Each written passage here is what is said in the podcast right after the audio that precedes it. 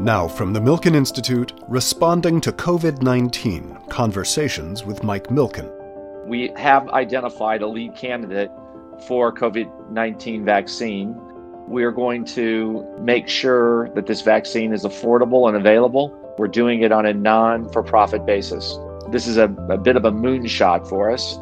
That's Alex Gorsky. He's a West Point graduate and former Army Ranger who is now marshaling a global force of 130,000 employees as chairman and CEO of Johnson & Johnson. He spoke recently with Milken Institute chairman Mike Milken. Alex, thank you for joining us today. Thanks to you and your entire team to really help educate and keep not only your audience, but frankly, the world informed and educated about this fast moving pandemic. It's a really important public service. Well, Alex, I want to thank you for your leadership. On March 30th, J&J and BARDA, the Biomedical Advanced Research and Development Authority, announced a $1 billion partnership to advance the Janssen vaccine, candidate for approval. Tell us about that decision and how is it going to unfold? What we announced that day actually reflected likely more than a decade and certainly several months of intense 24 7 work that we've been doing, not only in the area of infectious disease and vaccines, but specifically targeting to see how we could help in the current pandemic against the coronavirus. And what we announced that day was that we have identified a lead candidate for COVID 19 vaccine. We entered into a landmark billion dollar partnership uh, with the Biomedical Advanced Research and Development Association, BARDA, that's really going to allow us to accelerate the testing needed to make sure that we're going to, this candidate uh, can be effective, that it can be safe. And uh, we expect to start human trials in September.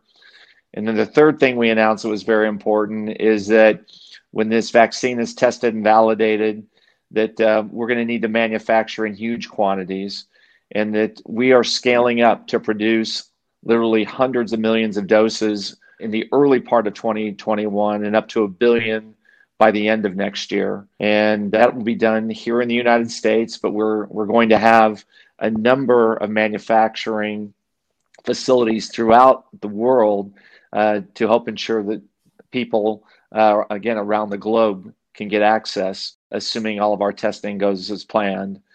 And lastly, we announced that we are going to make sure that this vaccine is affordable and available, that we're doing it on a non for profit basis. This is a, a, bit of a moonshot for us. And we realize that uh, we still have got a tremendous amount of work to do, but we couldn't be more excited about the prospect.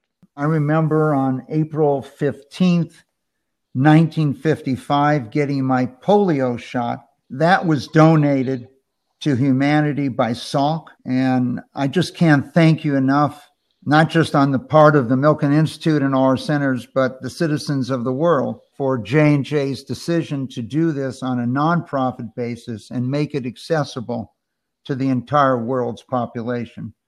But then this is not the first time you've done that. I remember, I think it was back in October of 2019 you announced donating a half a million doses of the Ebola vaccine as that outbreak raged in the Congo. What has happened with that, and what did you learn from that experience that would give us more hope here?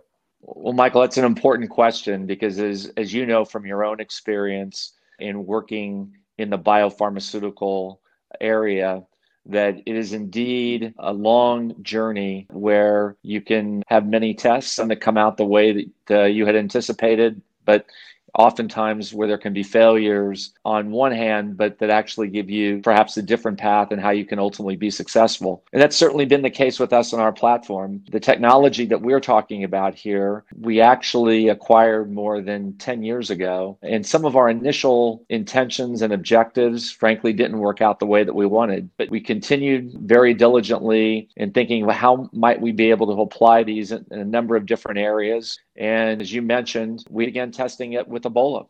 Uh, we were able to rapidly accelerate a program. The results have been encouraging. And frankly, it's through those learnings that it's given us great confidence that for the coronavirus vaccine, that the carrier that we're using, the same used for Ebola, that uh, we can hopefully get the same results. Alex, you spoke about the ability to ramp up manufacturing to hundreds of millions and billions. How do you do that? To produce the number of doses, we're taking the technology from some laboratories that we have in Europe. We're opening a manufacturing facility in the United States. And uh, as part of that earlier technology that we acquired, that included some manufacturing capabilities that rather than uh, as is the case with many vaccines they may have to be produced in chicken eggs that would have to float on the top of a vat and yield perhaps only one or two doses per egg. That can be a very long complex arduous process. Uh, we're using something called the PER.C6 which it operates in a much more protein intense environment such that literally out of a beaker of about a thousand liters we can develop hundreds of millions of vaccines. And we're doing much of this at risk. Uh, when I say risk, not knowing how the vaccine is going to work, we've been partnering closely with the FDA, with European authorities, uh, with BARDA, with others uh, to ensure that we're doing everything to maximize safety through this process, but also doing everything we can to shorten the timeline so that if in early 2021, this pandemic is still raging, that the FDA and other regulatory authorities would be in a position, hopefully, to consider whether it would be appropriate to approve this for distribution on an emergency basis. It's amazing how the technology has changed. What about distribution? How do you get it to the people?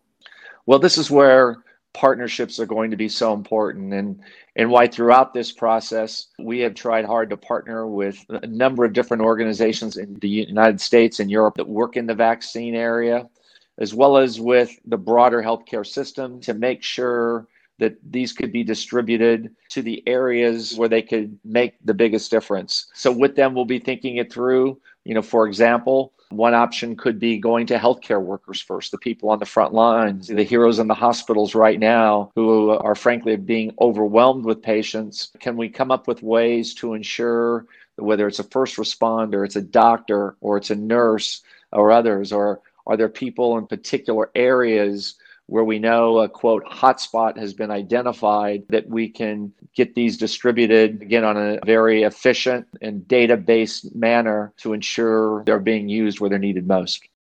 Alex, let's talk a little bit about closer to home. You have more than 130,000 employees worldwide. How have you helped keep them safe? What operational changes have you made?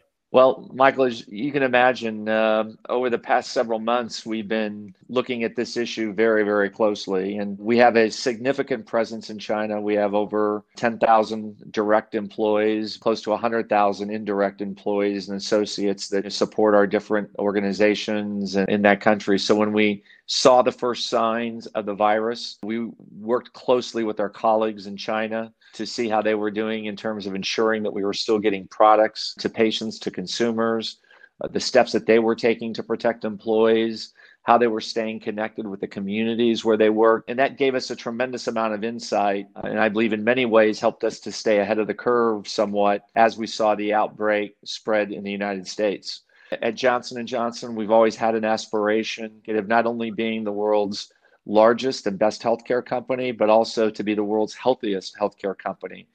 And as such, we have a significant group of physicians and nurses and other healthcare providers who work inside Johnson Johnson in many of our facilities uh, that not only take care of our employees and their families, but also put a huge focus on wellness and prevention. And by getting them activated, they quickly looked at standards that were being set by organizations like the CDC, like the WHO, and we began applying them internally throughout all of our facilities. We quickly went to a work at home policy. We had that employed on a global basis. We implemented policies where people knew that if they had to take time off to be with their families, that they could and that they could still continue to be paid and that they could have their benefits. You know, one thing that I'm particularly proud of, Michael, we've also recently approved a policy knowing the large number of physicians and healthcare providers that we employ in our different organizations, the ability to take up to 14 weeks of paid leave to work in hospitals as part of this pandemic. And just this morning, I received a very moving letter from one of our physicians who's working in the Bronx and the very human stories he told of being with those patients who, as you know, right now are without family members. The saying that they have in that ICU and CCU is no patient shall die alone. It, I think it just exemplifies how employees can make a difference, not only for Johnson and Johnson, but in so many other ways at this really important time for us around the world. In hearing you speak about that, Alex, you know, I can't help but ask you your experience as a West Point graduate and in the Army. Are there any things you learned that you've been able to apply here at J and J? Frankly, Michael, I would not be the leader I am today were it not from my experience at West Point and as a lieutenant and captain in the Army. We're facing such unprecedented times and things are moving so quickly. It's got to be all hands on deck, everyone's sleeves rolled up, dealing with the issues that are in front of you in an environment where there can be a lot of ambiguity.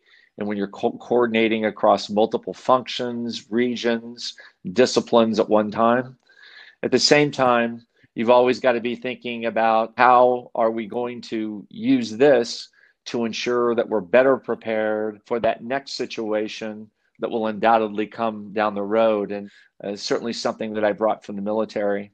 You know, I've been incredibly fortunate to really primarily work for two organizations in my life: the United States Army, our government, and Johnson and Johnson. And you know, one was to defend our country and democracy and freedom. In the other case, it's about how do we help patients and consumers live longer, healthier, and happier lives. And I think when people are truly inspired by that sense of mission, of helping others, of making a difference, of doing something that frankly they probably couldn't imagine doing on their own, of being part of something bigger than themselves, that it's incredibly inspiring and frankly allows people to just go above and beyond what they ever thought may have been possible. Alex, we obviously thank you for your service. What do you see as the leading healthcare company in the world and one of the largest investors in research and development in the world. How do you think this will not only change the world, but how do you see this changing J and J?